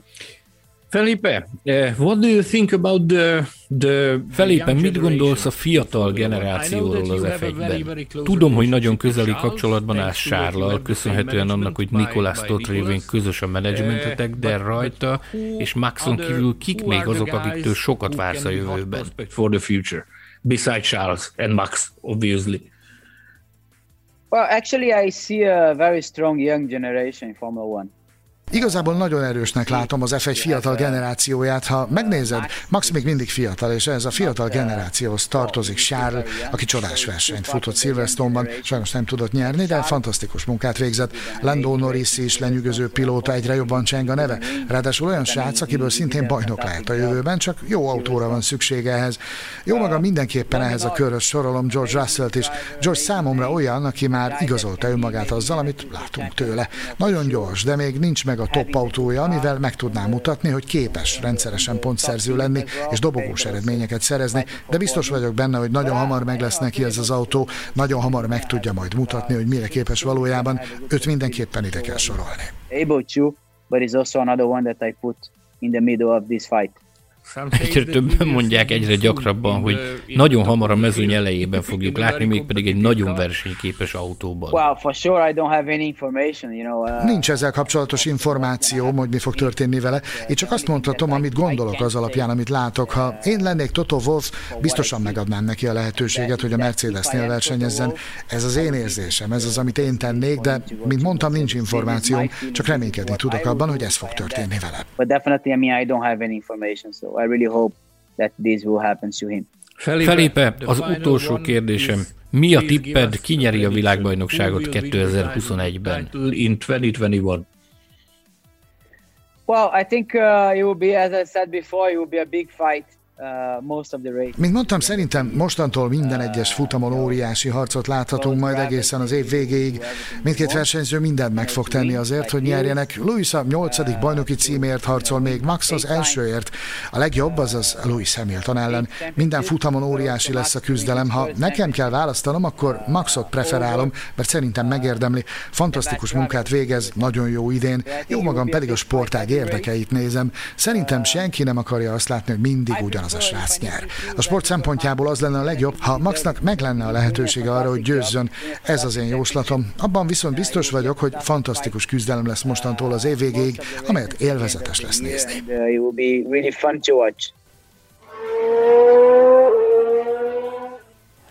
Hát ennyit tudtunk meg Felipe Masszától. Ami számomra talán a legérdekesebb volt, az az, hogy hogy mennyire nyomon követi a jelenlegi eseményeket is, illetve hogy, hogy kinek szurkol a, a mostanság a szemünk előtt zajló események kapcsán, és hogy nem a, az egykori ellenfelet szeretné újra a világbajnoki cím tulajdonosának látni megint, hanem, hanem Verstappent. Most megint meg kellene kérdeznem, hogy és ti kit? De nem kérdezem meg, hanem... Úgy, ez milyen jót teszed. Ja, ja, jobb a ú, de, ú, de jó teszed, ez drága Tamás. Hanem azt kérdezem meg, hogy mit tartottatok a legérdekesebbnek, vagy mi lepett meg benneteket a leginkább Felipe Massa mondandójában a második részből. Hát nézd, sok, sok, sok érdekes, sok érdekes dolgot hallhattuk tőle. Nekem nagyon tetszett az, ahogy a, a fiatal generációról beszélt, mert ugye nyilván ebből kitűnt az, hogy nem csak Max Verstappen az, akinek, tehát hogy nem csak Max Verstappen tartja ő nagyra, hanem jó néhányakat, nagyjából ugyanazt a névsort, mint akiket mi is úgy együtt szoktunk emlegetni. Mondhatok itt egy Igen? apróságot? Ugye engem, engem az teljesen meglepett, hogy, hogy nem ment, és ezt nagyon korrektnek tartottam, hogy nem ment át az egész egy, egy löklerajnározásba ez a fiatal, fiatal pilótákkal kapcsolatos téma. Ugye Charles Leclerc gyakorlatilag Felipe Massának a szárgyai alatt nőtt fel. Ugye mindkettejüknek a menedzsere Nikolás Dott. És hát azért, azért került, fordult, akárhogy alakultak a dolgok, azért, azért Leclerc mindig ott volt az ő vonzás körzetükben. A mai napig nagyon jóban vannak. Tehát például Monakóban is azt láttam ugye az volt az első alkalom, amikor a Box utcát meglátogathattuk, ott is azt láttam, hogy, hogy Felipe Massa mindig Charles Leclerc körül tetvet. De nem ment át az egész egy ilyen, egy ilyen teljesen elfogult ajnározásba, hanem nagyon korrekten értékelte a fiatal generációt, sőt, ugye ne, egyértelműen ki is mondta, hogy, hogy ő ebbe a, ebbe a csoportba, ezeknek az arany fiataloknak a csoportjába követeli George russell is konkrétan. Ott is lesz hamarosan. A másik, ami, ami nekem nagyon tetszett, az, amikor a a nagyokról beszélt. Ugye ő három gigásznak volt a csapattársa, három világbajnoknak, Zsino egymás után, tehát ugye 2006-tól 13-ig, az mindjárt az 8 év, ugye folyamatosan világbajnokok csapattársaként versenyzett Massa a Formula 1-ben, és ugye Schumacher, raikkonen és Alonzót, hát nem tudom, van-e hitelesebb ember, aki hármukról együtt tudna beszélni, mint, mint Felipe Massa, aki tényleg végig, végig csinálta ezeket az éveket mellettük. És tényleg a Ferrari-nak ezben a korszakában, amikor kiléptek a Schumacher korszakból, utána jött Raikkonen az utolsó VB cím, beléptek abba az időszakba, amit től azt remélték, hogy ez lesz majd az Alonso korszak, és nem lett. És Felipe Massa volt az, aki így hidat képezett e, között a, e között a három időszak között. Na, nagyon érdekes volt ez is. Tudod, mi volt a, a, a kemény?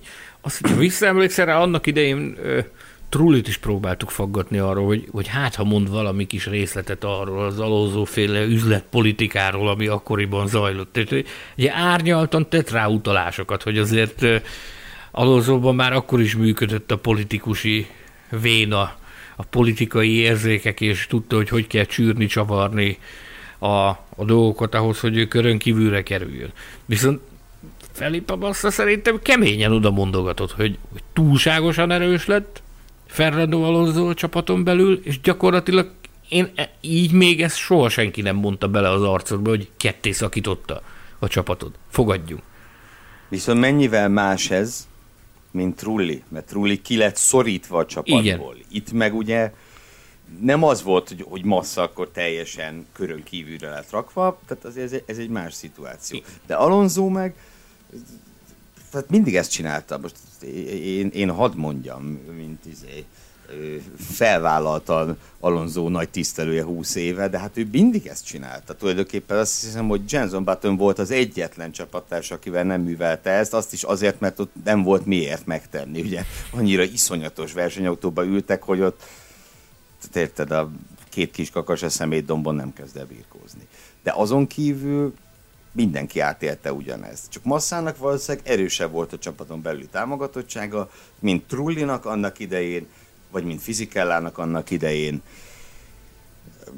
Majdnem mondtam, mint Louis Hamilton, de nem, ugye ott más történt. Louis Hamiltonnak még erősebb volt. A műsorid... Már, hogy Alonsoval szemben. A műsoridő végéhez közeledve szeretném, szeretnék visszautalni arra, hogy Felipe Massa nem titkolta, hogy reméli, hogy Max Verstappen nyeri a a 2021-es Forma 1-es világbajnokságot a sportág érdekeit szem előtt tartva.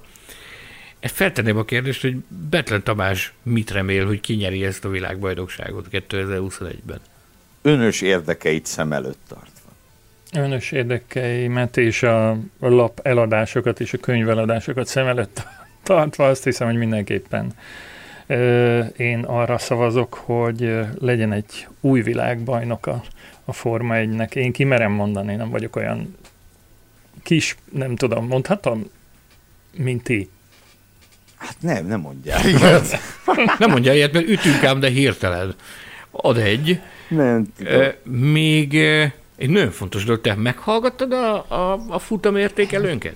Ugye meghallgattad? Tudtam, tudtam, hogy ezt meg fogjátok kérdezni, de én is de úgyis lebuktam volna, mert lett volna egy olyan kérdésem, hogy beszéltetek-e arról a futamértékelőben, amiről majd az adás levezető részében kérdezek benneteket. A futamértékelőben szóval arról beszéltünk, hogy te vagy a Formula Podcast Nostradamusa, ugyanis 10 pontot adtunk Charles ő volt nálunk a hétvége embere Silverstone-ban, az a Charles Leclerc, akit te címlapra raktál a, a magazin legutóbbi számában, és itt én elkezdtem skandarozni veled, hogy ez jó ötlet volt-e vagy sem, és úgy és alap... kiderült, hogy neked kiderült, volt hogy neked volt igazad, és ezt én, én kérek szépen széles kör, széles nyilvánosság előtt elismertem, hogy Nehéz szívvel tegyük hozzá, de elismertem. Beírtam a levezető ö, szövegbe, hogy ugye, hogy Lökler kellett arra a címlapra, úgyhogy ezt, ezt mindenképp kiköveteltem volna magamnak ezt az 20 ki onnan létesbe elmondtuk helyet. Jó, ö, vesztegethetünk-e egy szót még Rejkönen és Massa kapcsolatáról, mert a, konkrétan arra a mondatra ö, kaptam fel a fejem, hogy a legfurcsább ember, akivel valaha találkoztam. Hát, és ugye itt vagyunk a küszöbén a, a búcsújának, vagy legalábbis azt gondoljuk, hogy itt vagyunk. Nézzük őt egy ideje. Nagyon-nagyon jó ideje. ő nem egy Alonso stílusú Nem, csapattárs. ő más, ő más milyen, de ne, ne, én nem tudom, melyiknek lennék szívesen a csapattárs, mert amennyiben Formula 1-es pilóta lennék, de lehet, hogy egyiknek sem, leginkább. Tehát azért e, e, vele se lehet egyszerű. Erről ugye beszélgettünk részletesen, az év elején volt egy adásunk, amit Kimi Räikkönennek és a, a jégember mítosznak szenteltünk, e, amiben azért hosszabban beszéltünk az ő, az ő karakteréről, és legalábbis amit a külvilág felé mutat, az bizony nagyon, nagyon-nagyon más. Tulajdonképpen alapjában eltérő attól, mint amit Massa mutat a külvilág felé.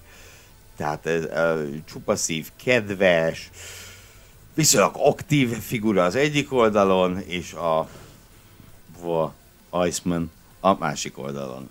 Totális passzivitás, szótlanság, tényleg a, az Iceman maszk, ami van, de nekem szent meggyőződésem. Tehát azt mondtam azt, hogy a legfurcsább ember, akivel valaha életében találkozott, de én, én ennek ellenére szilárdan hiszek abban, hogy, hogy ez tényleg csak egy álca. Azért vannak, akik ezt, ezt be is mondják, de nem biztos, hogy, nem biztos, hogy egy csapattársnak is feltétlenül megmutatja a valódi arcát. Viszont akikkel együtt dolgozik, a közvetlen környezete, meg a baráti köre, azokból én notóriusan mindig azt hallom, hogy ez csak egy álca.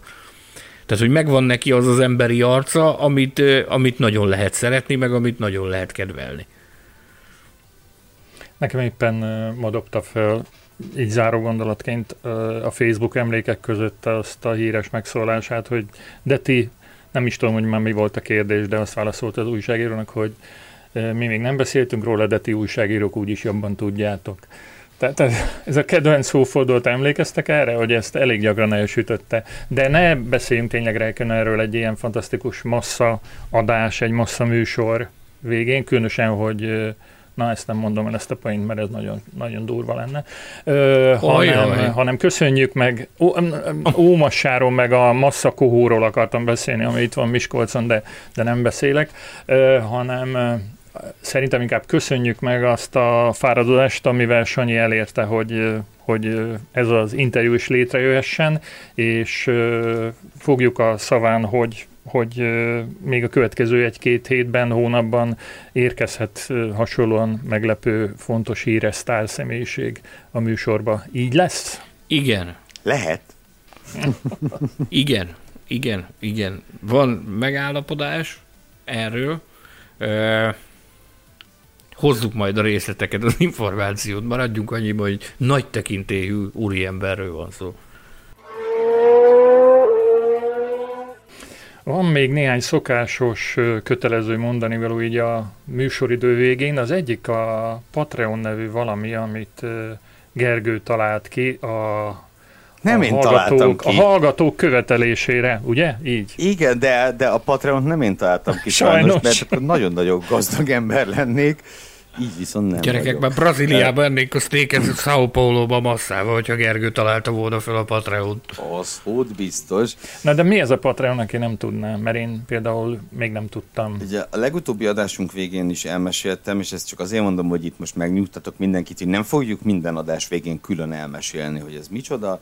Ugye ez egy olyan ö, mikrofinanszírozási rendszer, mondjuk így talán ez a hivatalos neve neki, amelyel a hallgatók, olvasók, nézők, a nekik tetsző podcasteket, blogokat, vlogokat, honlapokat, újságokat és így tovább támogathatják egy kisebb-nagyobb összegű havi rendszeres hozzájárulás formájában, hogy annak fenntarthatóságához és fejlődéséhez ö, hozzájáruljanak. Egy ilyen támogatási rendszert indítottunk el mi is, azért, hogy, hogy a, a műsornak a költségeit, amelyek nyilván a kezdetektől fogva megvannak, azokat fedezni tudjuk belőle, illetve ha lehet, akkor, akkor, akkor fejlődni is tudjunk.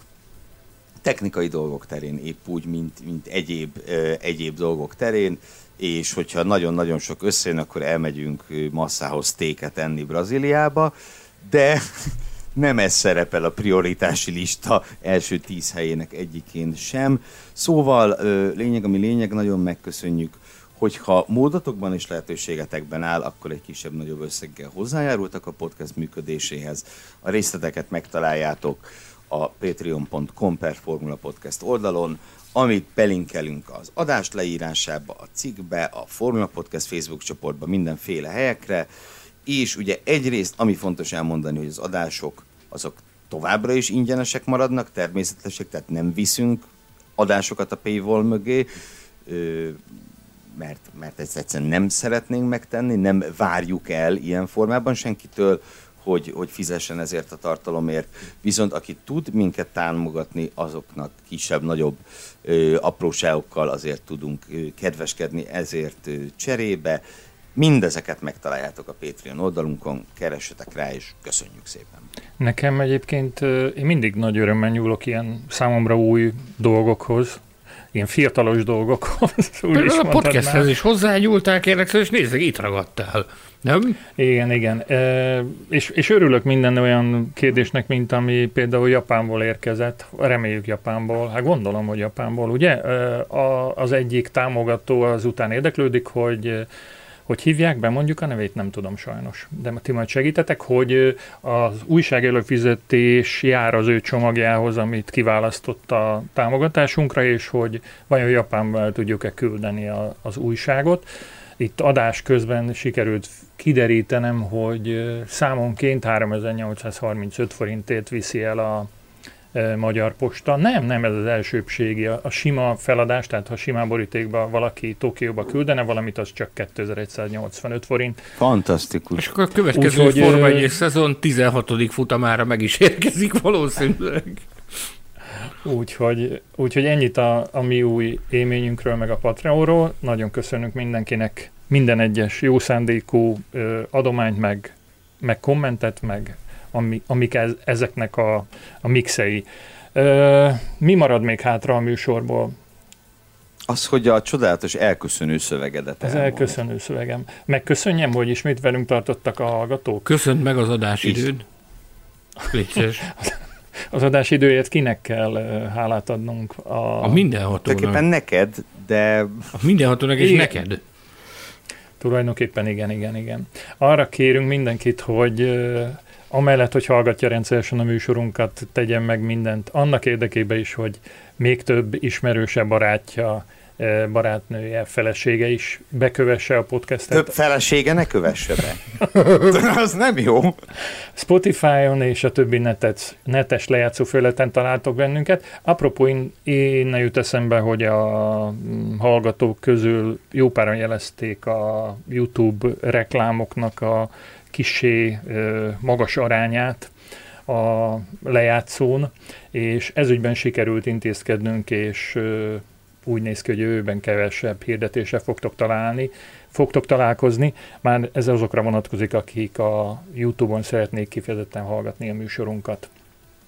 Van még egy olyan kötelező mondandónk, hogy csatlakozzatok a Formula Podcast Facebook csoportjához, idevágó kérdésem, és ezt akartam szóba hozni, hogy a múltkor esette szó arról, hogy mi történt a múlt vasárnap délután a, a csoportban, és hogy, hogy mi fog történni ezután. Esett jó. E, akkor most már tényleg meghallgatom, a, most azonnal a műsor felvétele után a, a futamérték előadást, és hamut szórok a fejemre. Most kapom a Ez... sportigazgatótól az, ítéletet, nem egyszer háromszor kell hallgatod egymás után. Oké. okay. okay. Arra is bíztatnálak benneteket, kedves hallgatók, hogy kérdezzetek tőlünk bármit a Facebook csoportban, vagy e-mailen is megtehetitek. Ugyanezt a címünk podcastkukacformula.hu, ha pedig bárhol szóba kerülünk, akkor semmiképp nem ulasszátok el használni a Formula Hu Podcast hashtaget. Olvassátok a formula.hu-t, lapozgassátok magazinunkat, a címlappal kapcsolatban már mindent megbeszéltünk, nézzétek tévéműsorainkat, keresétek könyveinket, poszterénket és egyéb csecsebecséinket, csecsebecséinket, na ezt mondjuk ki együtt webáruházunkban. Nem mondjuk ki, Sanyi mást akar mondani. Én mást akarok mondani, a hashtagükről. Én. Itt na. a Magyar Nagy Díj azért jöttem vissza is hozzánk, meg tépjük itt a szánkat róla már, már régóta, meg hát egyfolytában emlegetjük a hashtaget. a mi hashtagünket, a Formula Hú Podcast hashtaget, amit szinte csak mi használunk. Gyerekek, van-e közöttetek olyan tökös, aki a Hungaroringen megjelenik valamelyik tribűnön egy hatalmas Formula Hú Podcast hashtages zászlóval? Ha? Látunk-e ilyet, Gergő, az idei Magyar Nagydíjon? Én nagyon-nagyon remélem. Nyitva fogjuk De ez nem tiltott, tehát ha én megjelennék a tribűnön, mert csak ott tudok megjelenni, akkor is hát Téged nem engednek oda, de... Azt mondja, hogy gyerekek, itt a beszél, még a kapukat is bezárjuk. Hát. Erőt eszembe, Gergő, te ott leszel? Végül kiderült már? Valószínűleg nem. Húha. Húha. Na jó, Sanyi, én ott leszek, próbálok vinni ö, zászlót, és akkor kérlek szépen, hogy fényképezzél belülről, jó? Mert az csak úgy mutat jól. Ó, pont, okay? ó, pont Iván. Kiváló Jó, fotósunk. Egyébként, hogyha bármelyik kedves hallgatunk Formula Podcastes zászlóval jelenik meg, azt se fogjuk bánni. Sőt. Kell-e mondanom még ezek után, hogy mi a legfontosabb a világon? Hajrá, magyarok, indul az olimpia. És ezen kívül? Az a legfontosabb, hogy szeressétek a motorsportokat. Még az olimpia idején is, és még a labdarúgó EB elmúltával is. Szeressétek jobban az autósportot az olimpia idején, mint egyébként szoktátok. Fontos elmondani, hogy a Formula Podcast bővebb stábjának tagjai közül egyetlen egy személy rendelkezik egy 11 éves kislegény hangjával. Őt Hilbert Olivernek hívják, és Hilbert Péter kiemelt főtechnikusunk fia, aki vállalta azt, hogy a hangját kölcsönzi Felipinyo Massának, és történetesen Hilbert Oliver is 11 éves, úgyhogy Oliver, köszönjük szépen! Munkatársaim, barátaim, szerkesztő kollégáim, Gelérfi Gergő és Mészáros Sándor, valamint Hilbert Péter kiemelt főtechnikus nevében ismét búcsúzom, és ismét megígérem, hogy néhány nap múlva megint találkozunk. Addig is sziasztok! Hallgass meg korábbi műsorainkat, valamint iratkozz fel ránk Spotify, Google, Apple Podcast vagy más csatornáinkon. A linket megtalálod a leírásban, illetve a formula.hu weboldalon. Ha szeretnél hozzájárulni a műsor készítéséhez és fejlődéséhez, látogass el Patreon oldalunkra, amelynek címe www.patreon.com per Formula Podcast.